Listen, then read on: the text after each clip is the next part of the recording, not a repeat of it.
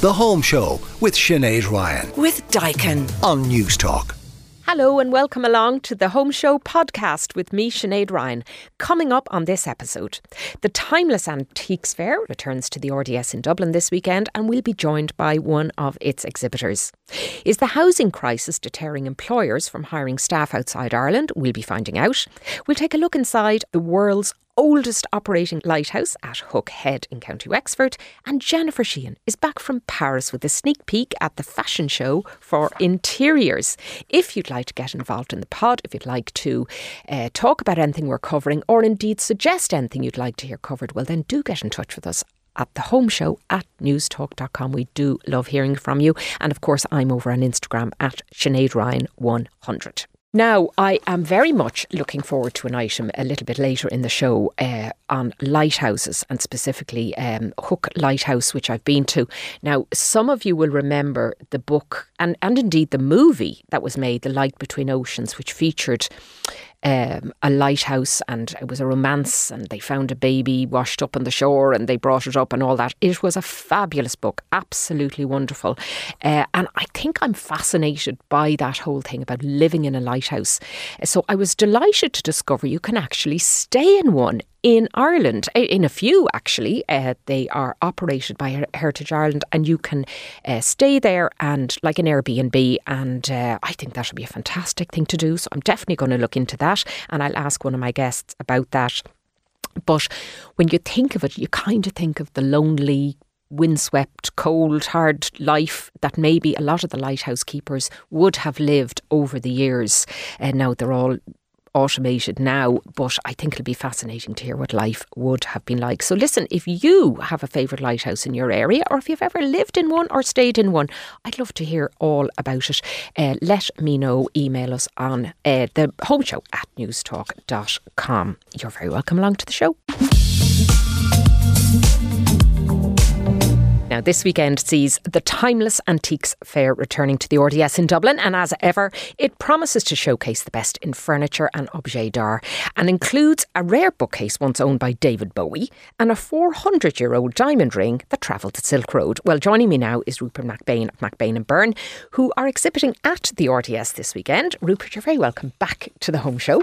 Thank you, Sinead. Now, how did Timeless go for you last year? I was at it. Um, there were big crowds, but they're thoughtful, quiet crowds. I- Are they people who come with a serious intent to buy pieces? Are they waiting on this exhibition, or are they just looking for a, a, a Sunday day out? I think it's very much both. I was amazed really at how many people and how interested people were. And I think it's a combination of people who are looking for something specific and other people who just want an opportunity to see a variety of things and see what excites them and tap up people for some knowledge and information. Do you find an Irish audience different to a British one? Are are they do, are they looking for different things? Are they more cagey, more talkative, more money? Actually, th- there is certainly a lot of money in Dublin. Um, uh, certainly talkative, which is which is a joy, and there are there are subtle differences about in my field furniture what people um, are looking for, but in the end, it's about good things, Yeah. and I think Dubliners have a good eye. Yeah. Um, so uh, tell us a little bit about some of the items you're showcasing this year that people can can have a look at. We, we've got rather a lovely table by Mack Williams and Gibton, about 1825. They're Dublin cabinet makers, hell of a table. It's special for three reasons its shape, the lovely reeded legs and beehive stem, the sweep of the legs. It's special because of its craftsmanship, the attention to detail and the way things are executed. But I think most importantly, it's, it's the timber. Um, mahogany from the West Indies, hard, beautifully figured, great colour, doesn't get much better. And and it stood the test of time, obviously, because in terms of tables like that, how many does it seat? I mean, is it large? Yeah, it's large. I mean, you can get 12 people around it Yeah. or more with the leaves in.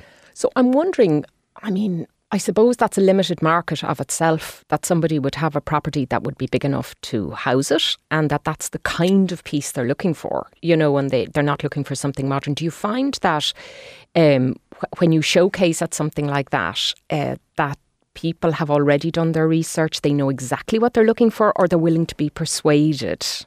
I think again, it's it's two. There are two people fall into two camps. Some people are very well informed and know exactly what they want, and some people just see something and think, "I want Mm. I have that." to have it. Yeah. Okay. All right. Now, what else do you have? A pair of Italian benches.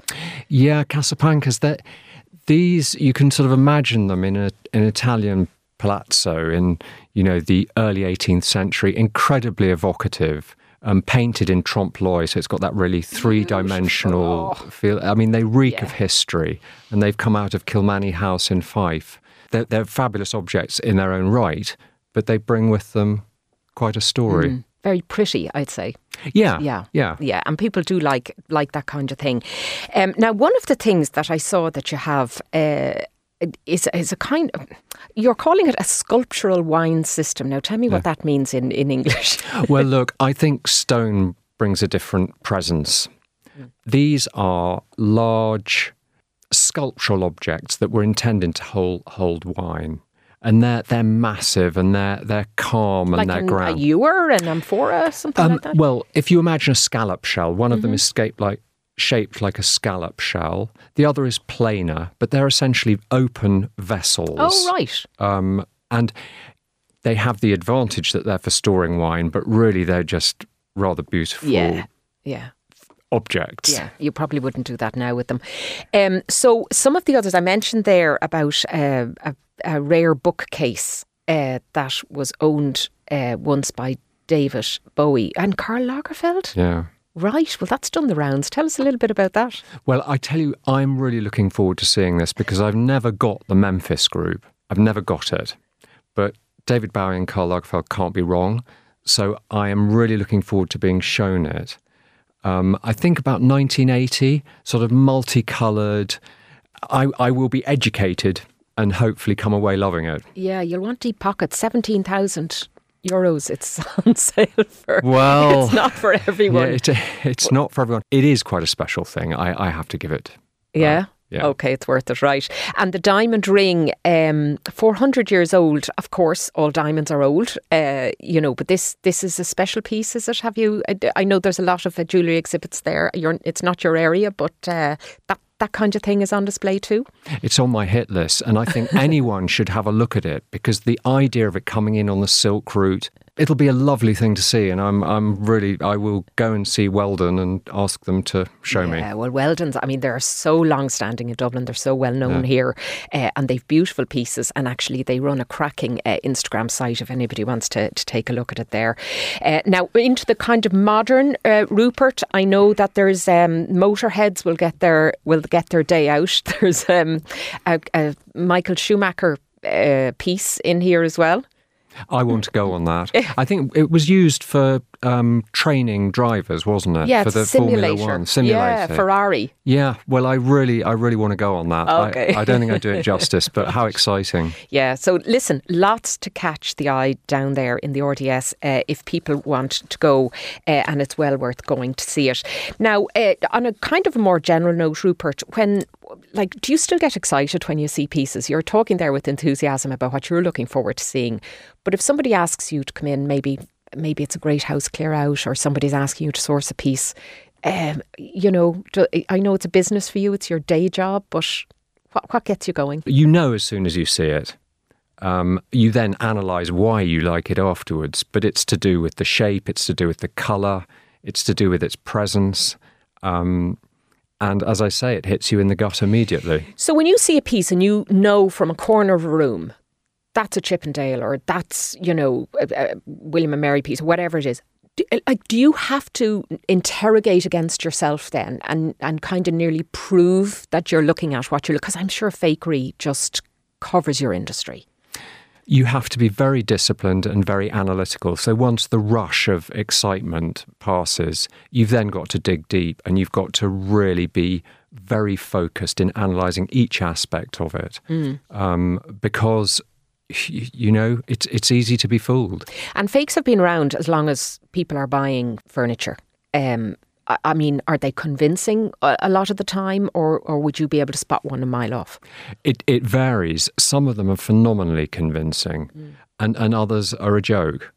but, but, but but but there are some very clever people around, and also, you know, things were made in different styles in different eras. So something that was made in an 18th century style, but in the 19th century, can be quite difficult to pick mm. that it is 19th century mm. rather than being 18th century. And of course, it doesn't matter in one sense if people love it and want it. I, I think that the thing is, as long as they haven't overpaid for it or, or believe it's something that it's not. So provenance is important. I think that that's right. And I think that's key. You've got to love it. But I think people need to pay the correct amount and need to be aware of what it is, and mm. and and and that's I suppose one of the good things about coming to a to timeless that that's yeah. what you're going to get because you know you're going to get uh, experts and uh, authentic pieces. That that's right. right. Yeah. Okay. All right. Anyway, you're looking forward to the rest of the weekend. So timeless continues uh, this weekend. Uh, today uh, open from eleven, so you have time to get down there now. And tomorrow, indeed, the adult ticket is ten euros, and children under sixteen. If you can gather together a child under 16 who's willing to go to that, well, good luck to you because they get in for free and um, you can you can go along. And if you have a pass, you can uh, use it over both days. Rupert McBain of McBain and Byrne. Uh, I'm sure there will be a rush to your uh, area of the RDS. And thank you so much for joining us again on the Home Show. Thank you very much for asking. Now, Hook Lighthouse in County Wexford is the oldest operational intact lighthouse in the world, built by William Marshall, Earl of Pembroke, 800 years ago. And here to tell us more about the history of it and all things lighthouses are, is Lorraine Waters, General Manager at Hook Lighthouse. Lorraine, you're very welcome along to the Home Show. Oh, great. And, and thank you for having me. I'm, I'm delighted now to be here this morning. And it's um, a super uh, visitor attraction. I've been there myself a couple of times, got a wonderful tour right up as far as we could go uh, with uh, one of your guides down there.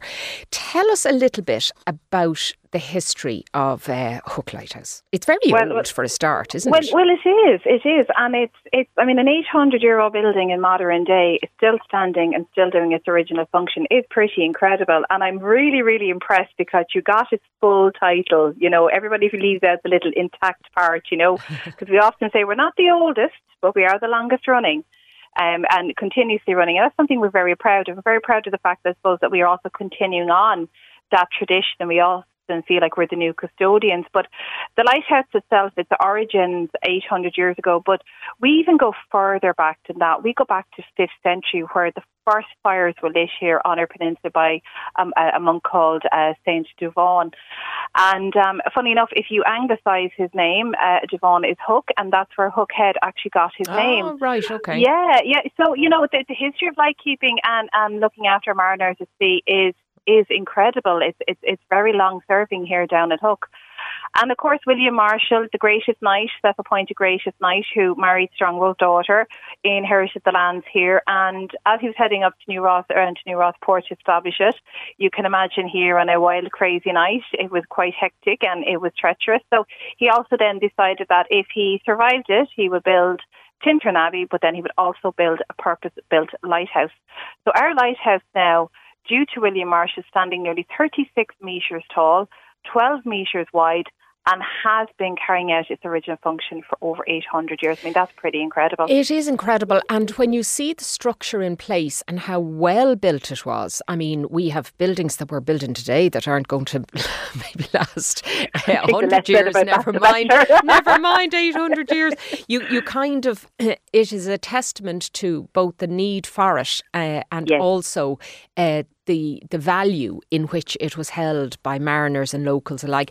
Tell me about the uh, why monks were involved in for so many years there. What what had it to do with them? Well, you see, it was a monk that came over from Wales. Now, of course, you know, if you go back, the records are probably, you know, they're not all there. But uh, Dubhán came over and established a monastery here. She wasn't that the way of things. Everybody moved everywhere else back in the day. Sure, we still do it in modern day and we settle everywhere else.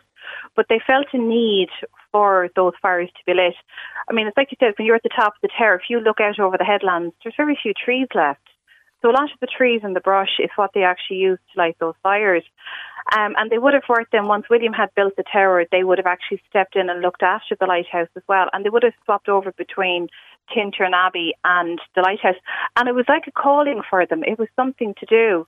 you know, and this is why uh, Dubhán actually, you know, he became a state, he became angry, he became um, canonized it for the good work that he done. It was it was finding the niche. That's that's literally what mm. he did. Like in modern day, found found a want and and he filled it. And we're very glad that he did because he in in history, you know, did save an awful lot of sailors, an awful lot of mariners. Indeed. Now, of course, in all that time, from you know setting fires with local uh, tinder or kindling, the power yeah. source would have changed over the years, oh. uh, along with the lighthouse. So, talk to me about the different emanations of what was used uh, right up to, to modern day times.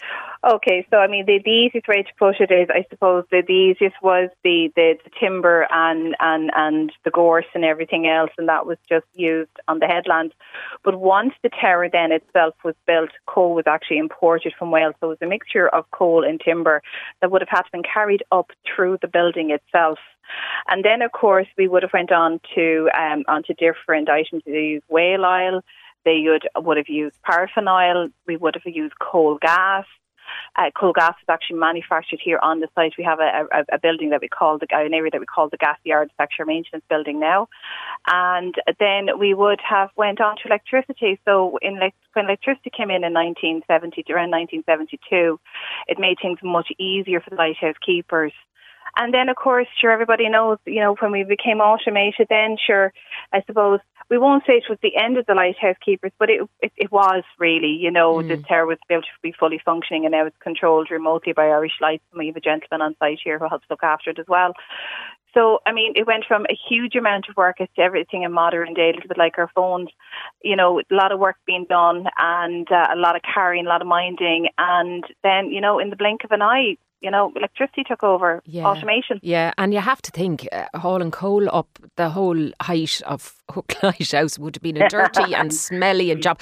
Tell me, um, Lorraine, did families or lightkeepers ever live in the tower or were they always adjacent to it? No, they would have lived in the tower in the early days before the houses were built. The houses outside were built in around eight, outside here in 1860. I'm actually in one of them now at the moment. Uh, they house their offices or cafe or gift and uh, tour ticketing offices. So they would have actually lived in the tower. So there would have been two floors. We call them Liberty Hall and Monastery. The monastery is the floor closest to the lens, and that's actually where the principal keeper would have lived. And people often be on tour and they go, "Well, how come we had to, you know, travel so far?" And I go, "No, no, no, no. You have to remember the work was over his head." And then you would have had Liberty Hall, where maybe two families would have lived at a time. Gosh. And you can imagine in eighteen, you know, before eighteen sixty, if you had a home and and you could bring your family with you you you didn't mind that you were sharing. It was different, and everything was so laboursome and so manual that you got up in the morning and before you knew it, your day was over. Mm. But you were there with your family, and that came right through the whole thing. Then for the lighthouse keepers here, if you knew you were stationed at Hook Lighthouse, one thing was always said was you knew that you were going to be with your family. You were going to have a family life, a proper family life for a couple of years because you were all together at Hook. At mm. one stage, there was three houses here. There was another house down. We called it the Cobbled Yard at the side of the lighthouse. So you can imagine three families living here. You can imagine, you know, the fun with the kids and the wives talking, and you know, and then of course the commissioners of Irish Lights coming down to do their inspections, and everybody be tidied away, and the kids be yeah. sent off the back walls but it was a real family home. And, mean, and I suppose, made incredible. Yeah, and I suppose that was necessary because when you think of a lighthouse, you are thinking about something out in an outpost. I mean, yeah. it is on the very edge of land by its very nature. So lonely, windswept, cold. I, I, suppose I referenced at the top of the show there that one of my favourite books is The Light Between Oceans, and you get that real sense of of bitterly cold, windy yeah. kind of weather. Yeah. And that idea that you would do that alone and go up. And I know that there were times when they deliberately recruited lighthouse keepers who didn't have families for that reason. Uh, but but actually, it does make a lot of sense to have have them there. Now, there a lighthouse, of course, still needed today. Do we know how many there are working in Ireland, Lorraine? So there's over 70 working lighthouses in Ireland, and those that aren't, I mean, obviously some have been completely decommissioned in that maybe the there's been a fall off in marine traffic. You know, different things happen for different reasons.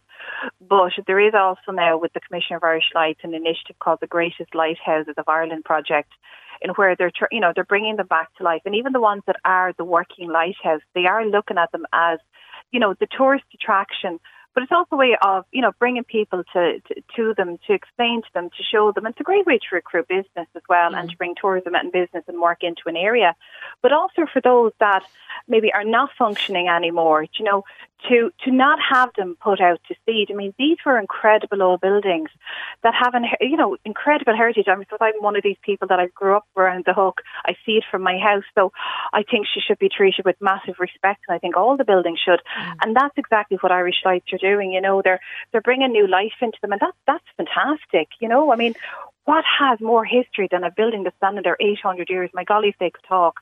I mean, the, the, the other lighthouses, I mean, the Hook at 800 years, I'd you'd sit there for days and listen to her. She could. indeed, indeed. And I know that the uh, OPW probably uh, or could be Irish Lights has taken over some and rented them out, so you can actually um, stay in a lighthouse. Yeah, uh, yeah. A lot of the county councils have have done that, yeah. um, and you know, you can uh, like say take Fanad uh, Lighthouse. Like, I mean, that's an absolutely incredible spot to stay mm. in, um, and it's and you do get that little bit of stark as well. You know, when the weather isn't so good, it gives you a real sense of what lighthouse keepers have to do. It's true what mm. you said. I mean, lots of time lighthouse keepers. I mean, if you were on land, absolutely happy days.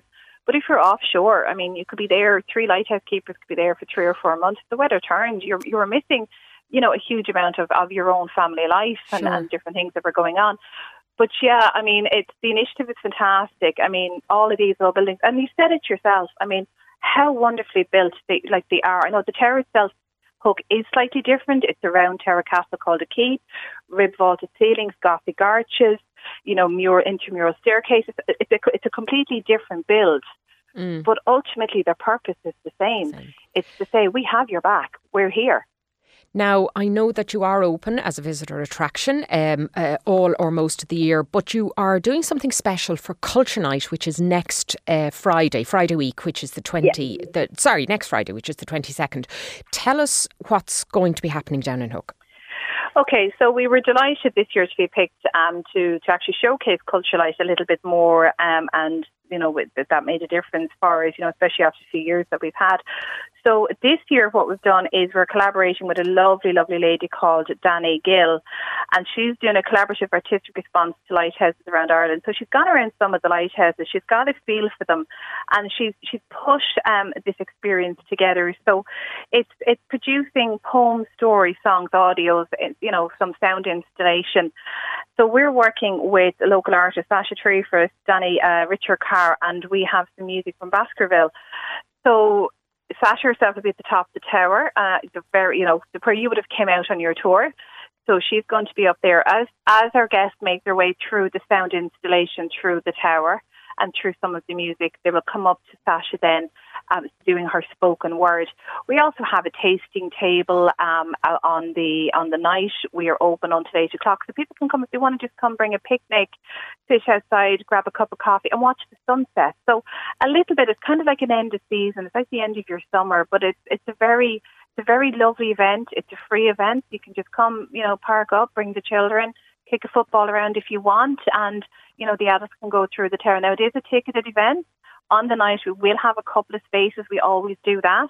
Um, but I would recommend to everybody to book it on hookheritage.ie. Hookheritage.ie. All right. Well, look, that sounds like a fantastic experience. Uh, and you have three events starting at 6.30. Uh, so anybody who wants to have a look at that uh, can go. And if you miss it, sure, you can go down to Hook uh, at any time and have uh, a look around uh, the fabulous lighthouse. Lorraine Waters, General Manager at Hook, thanks a million for chatting to us on the Home Show today.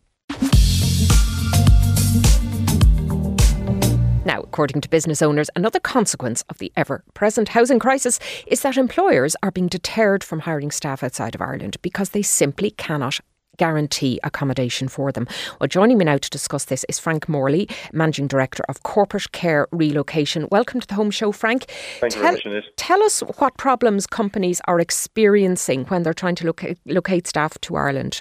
Sure. I mean, I think what they're experiencing is that when they move staff to to you know to their their kind of chosen location, those staff are definitely faced with the problem that lots of people have, which is trying to find a suitable place to live. And is it countrywide or is it mainly cities? No, this is absolutely countrywide. So particularly exacerbated exacerbated by COVID. Uh, I think post COVID, we're finding that this issue affects basically every town in Ireland. Now, a lot of these companies, of course, that we attract and that we want are the high tech companies, the pharma companies. Now, they have staff generally that are very, very well paid. Is the shortage even at the upper end of the market for those people who can afford, you know, decent rents? Yeah, there are probably a couple of points there, Sinead. I think the, the the issue with housing in Ireland is across the board. It goes from high end right down to low end. So there's no easy part of the Irish rental market. Uh, the second point I would make is that the majority of employers are very aware of this. And essentially, they're helping their employees when they arrive to find a place to live. While that costs them, the advantage to them is that that person isn't consumed by trying to find a place to live that they can work immediately when they arrive. Mm. Now, uh, some of them are also hamstrung by the fact um, that company rules or or maybe their culture uh, only allows them pay a certain amount of their salary towards housing. Talk, talk to me about how that impacts. Sure, of course, but this this is a big issue, and I think a large part of moving to Ireland or indeed moving anywhere is that whether it's uh, companies like ours or employers, setting expectations is is extremely you know key. I think one of the main expectations that employers must, uh, you know, bring to their employees when they move in here is that in practically all parts of Ireland right now, um, rental agencies will employ what we call the 40% rule. And what that means is that they will not allow a tenant to rent a property that consumes more than 40% of their net take home pay. Mm. So, like to put that in, into reality, a person earning 50,000 euro a year um, will be allowed by an agent to rent a property costing 1,200 euro or less. Gosh. I can tell you there are very, very few, you know, good quality properties at that, that, that rate. Indeed. All right. And what role does an agency like yours play? Is it your job to kind of match up, get get people from yeah, one country I mean, to we, another? We do a number of different things, and I'm, I'm not here just to talk about what we do, but I think it's important. What a lot of employers are now doing is that they're employing companies like us and indeed our, our sort of peer companies to work with their employees to find a place to live. Now, you might ask, how, how is it easier for us? And I think it's easier for us because we very much do not depend on advertised properties. Mm. The majority of the properties, I'd say at this point, over 90% of the properties that we would locate for, for employees come either, either directly from owners that we're in contact with or through agents that we work very closely mm. with. And do you think now, with the global slowdown in tech, that it might now free up some of those Google land apartments, the ones down in the Docklands yeah. or the ones down in Grand Canal? That's a great question, and and certainly when when we applied logic to this last year, we would have thought that to be the case. But the the, the, the, the kind of pent up demand in the Irish market is so extreme that it actually made no difference. Right. And the Irish market, the, the Dublin market in particular, uh, continues to be one of the most I suppose, difficult rental markets anywhere in Europe. And I suppose there's an indigenous waiting list, you know, of Irish people saying the minute they come up on, on stream, they're being hoovered up. There are, but in fairness to the agents, they're very equitable. What we're finding generally is that agents and landlords are open to any good tenant. It's just for everybody, whether you live here or, or and have always lived here, or whether you've mm. just arrived here it's it's an extremely competitive market. It seems to me that uh, you know 100 or 150 years has passed since Guinness was building houses mm. for its employees and indeed other other uh, industries. I wonder yeah. will we see a return to that, Frank? It's a good question. I mean, we hear anecdotally of different companies who are who uh, who are looking at this. I suspect we won't go back to that point. I mean, Ireland's problem is that we don't have enough apartments. Mm. Um, so I think anything we can do either through government or through other kind of avenues to encourage more apartment building. That's what we need to do. And I think that's pretty much what every commentator is, is saying at the moment. Indeed. All right. Well, Frank Morley, uh, MD of Corporate Care Relocation, thanks a million for bringing You're us up to date on that. And you're very welcome back to the Home Show podcast with me, Sinead Ryan. If you'd like to get in touch with us, we are on email at thehomeshow at newstalk.com. And of course, you can catch up on any items you've missed uh, or any other uh, of the shows, which are all podcast up on the Newstalk app, which is powered by Go Loud. Now, I am delighted to welcome back from Paris, no less, Jennifer Sheahan, our former Home of the Year winner, who is our stalwart guest here. Jennifer, you've been doing your travels to bring us great inspo from uh, an exhibition that you were at. Yes, and I did catch a bit of the rugby, but I was all about interiors, and that's what's coming. You were at an exhibition, a trade Yes. show, Maison et Objet. Maison et Objet. You may not have heard of it because it is a trade show. So unless you're unless you're in trade, unless you're a retailer or a buyer or you're a designer or an Yeah. architect, you wouldn't see it. So it's one of the biggest in the world. It's on every September and January, and it's where all the greatest, most established designers uh, and lifestyle brands and the up and comers and everyone goes to kind of showcase their wares. Brilliant. So you can get a kind of a look see because Paris is obviously the most fashionable sh- city in the world, and we know whatever's coming out there will be landing with us. Some by the time it's mashed its way through IKEA or Next Home, it'll find our way. It's like a into our glimpse into the future, Yeah, a very beautiful future that may or may not become a reality. okay. And um, so, what's it like going there? I mean, like, are there hundreds of exhibitors and Thousands. Oh, really? Thousands. There Oh, was right. over 2,500 this year. Good Lord. It is like seven RDSs packed to the brim with exhibitors, but it's it's not chaotic. It's very very well organised. And credit to the to the organisers.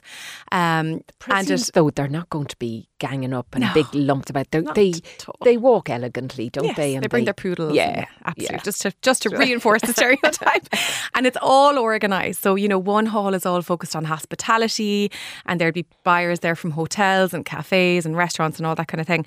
And then somewhere else might be focused on accessories and homeware and tableware. So you can really go and find what you're looking for. Hmm. It's very well organised. Okay. Well, look, you were there. I Um, was You there. went, so we don't have to, and you saw lots and lots of different things. So, give us a sense then of what is playing out in terms of inter- interiors themes. Hmm.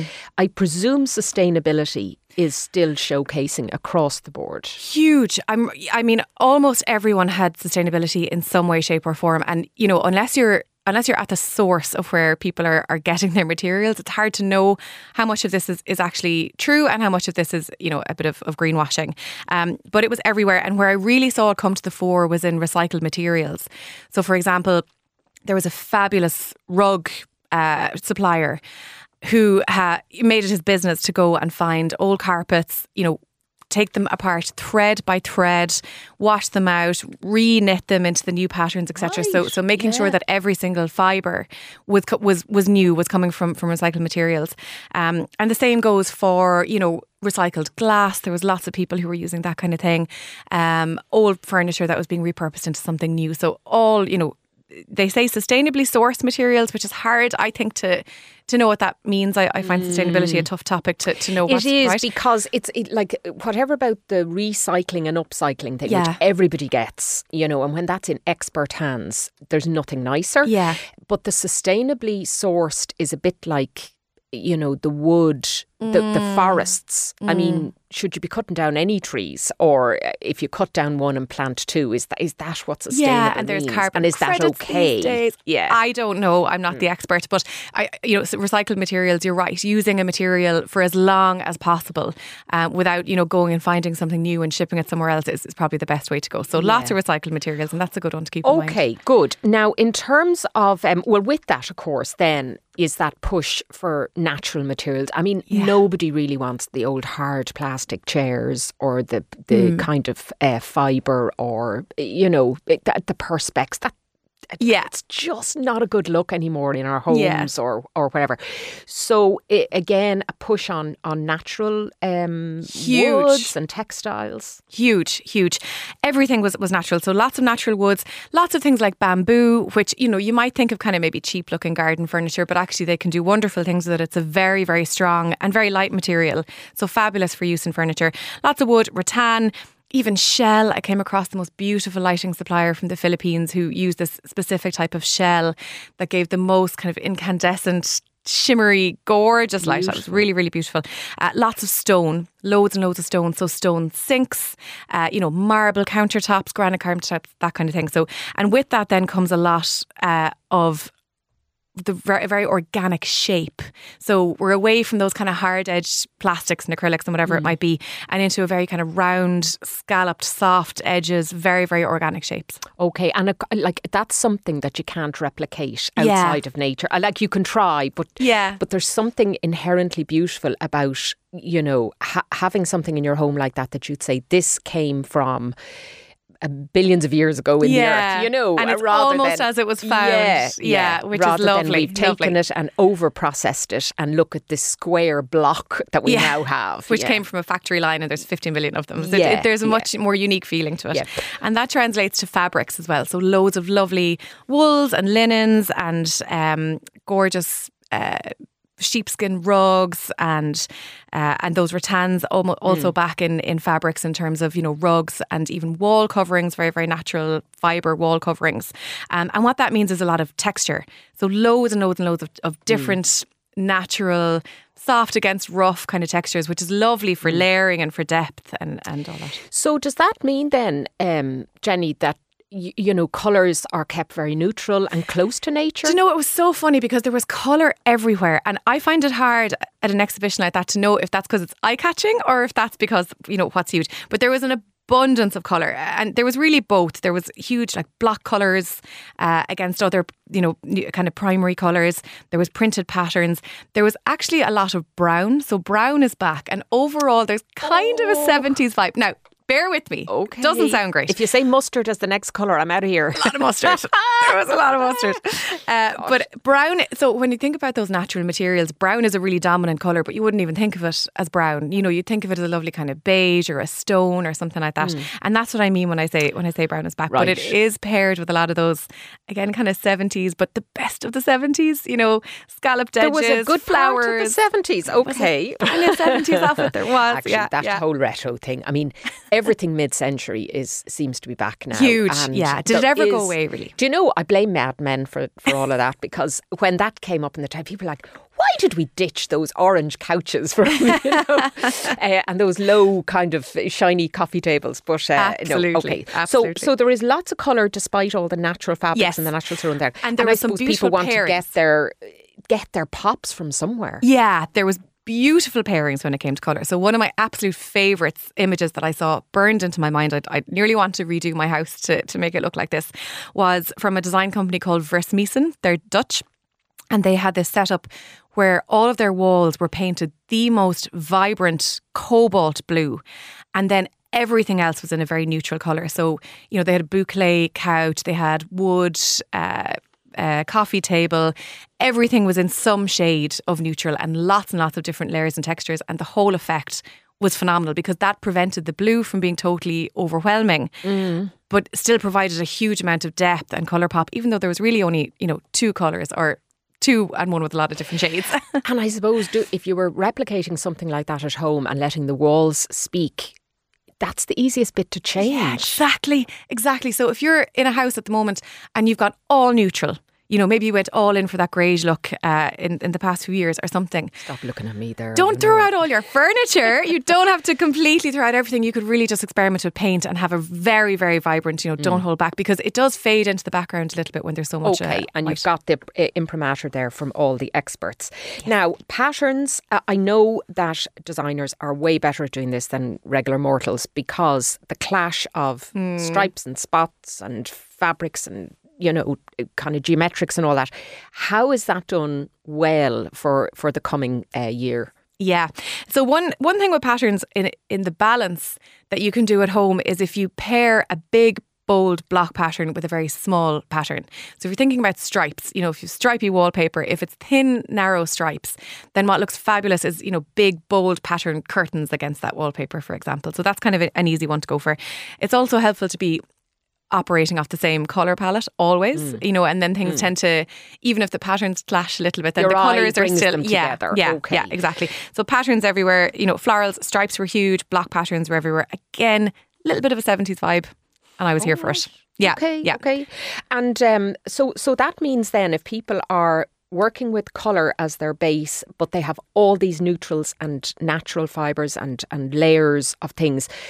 That means then that that corporate, that kind of urban chic look is out. Is are we done with that? Now? I didn't see any of that, and do you know what? It struck me because I I, I didn't notice its absence until I was sitting in a cafe, which which did have that very industrial vibe. You know, the concrete and the bare light bulbs and, and, the exposed pipes exposed and all that pipes, kind of thing. all yeah. that, all that, which I do still love. I think it's a great look. Mm.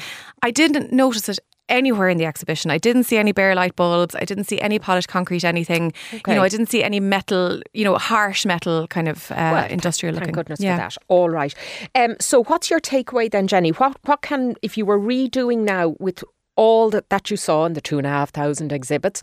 What would be your couple of pieces that you go? I they absolutely that's going to be big. Mm, that's such a tough question. Well, I'm never redoing my house because I'm obsessed with it, and I will have to be levered out of there. Uh, one thing that I saw that I don't lean towards, but but it, it was beautifully done, is in minimalism. So. They chose a designer of the year, and it was a Belgian studio, Muller van Severen, and their installation was incredibly minimalist. You know, really, really, can say thin, curved steel, but in bold colours, and the shape and the calmness that that brought really actually warmed me up towards the concept of minimal- minimalism because it it brought it through in the size and shape and style of the furniture but still allowed for a lot of color and a lot of vibrancy and a lot of a lot of um, movement let's say in, in the design so Okay, interesting. minimalism isn't going away but it's being balanced I would say with uh, a lot of a lot of color a lot And of it's pattern, a not coming into your pink loo Probably anytime soon with its disco ball in the ceiling, right? I did see a disco ball it. installation, so keep an eye on that trend. That's going to happen. All right. Well, listen, Jennifer Sheahan, thank you so much for bringing us uh, those tips. And I know you put, put up a post on Yes. Instagram at Workers Cottage, uh, and people can go and look at that there and maybe comment on what uh, their takeaways are and what they're planning uh, for their homes in the coming year or so. And that's all we have time for on the latest episode of the Home Show podcast. My uh, thanks to Jenny and, of course, to all my guests. If there's anything you missed or anything you'd like to listen back to, uh, that is up on the Newstalk app powered by GoLoud. And, of course, it's on the website or wherever you get your podcast from. If you want to get in touch with us by email, it's the home show at newstalk.com. And I mention that because next uh, time, we are having in Catherine Arda. Now, she's a lawyer specialising in all things to do with uh, conveyancing and planning and neighbourhood disputes and driveways and all that kind of thing. And I know it does exercise people. So if you've got a question for Catherine and you'd like to have it answered, pop it in now. You can find me on Instagram at Sinead Ryan 100 or to the show's address at the home show at newstalk.com. And we'll put it to Catherine and hopefully get some legal advice for you. Uh, thanks to Aoife Breen producing this week and Stephen McClune, who is on sound. And we will do it all again next time. The Home Show with Sinead Ryan. Saturday morning at 8 With Daikin. on Newstalk.